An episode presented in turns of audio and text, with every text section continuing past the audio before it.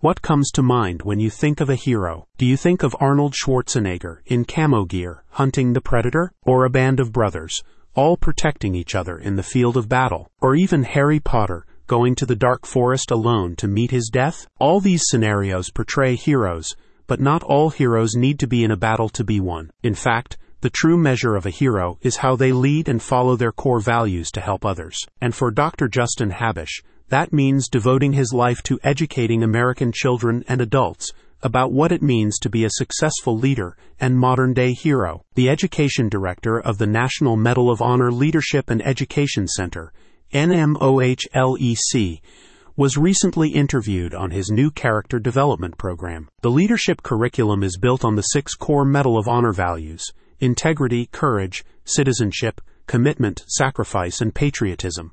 Its goal is to start new conversations on leadership and values, enhance existing conversations, and extend values related learning experiences. What is the Character Development Program? Dr. Justin explains that the new program will be highly interactive, led by a panel of Medal of Honor recipients, and delivered in a variety of formats. He says that it will launch with a series of short leadership seminars that tackle the different challenges of modern day society and how to face these adversities using the six core values. It is intended for all Americans, whether you're in K 12 or already an experienced professional in your chosen industry.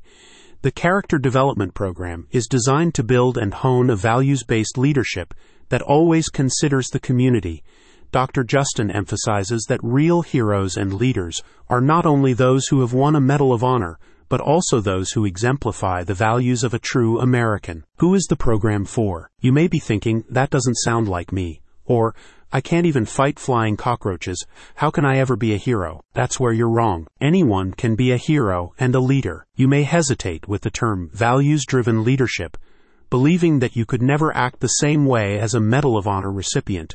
However, Dr. Justin says that these principles, such as courage and integrity, can be displayed in many different ways without having to actively put yourself in danger. And besides, sometimes the battlefield can be anywhere from your workplace to your home to even your mind. The National Medal of Honor Leadership and Education Center helps citizens learn the necessary leadership knowledge and skills to thrive in the modern world. Dr. Justin writes, It may not be in combat but there are certainly critical moments in all of our lives where being able to live these values might make all the difference.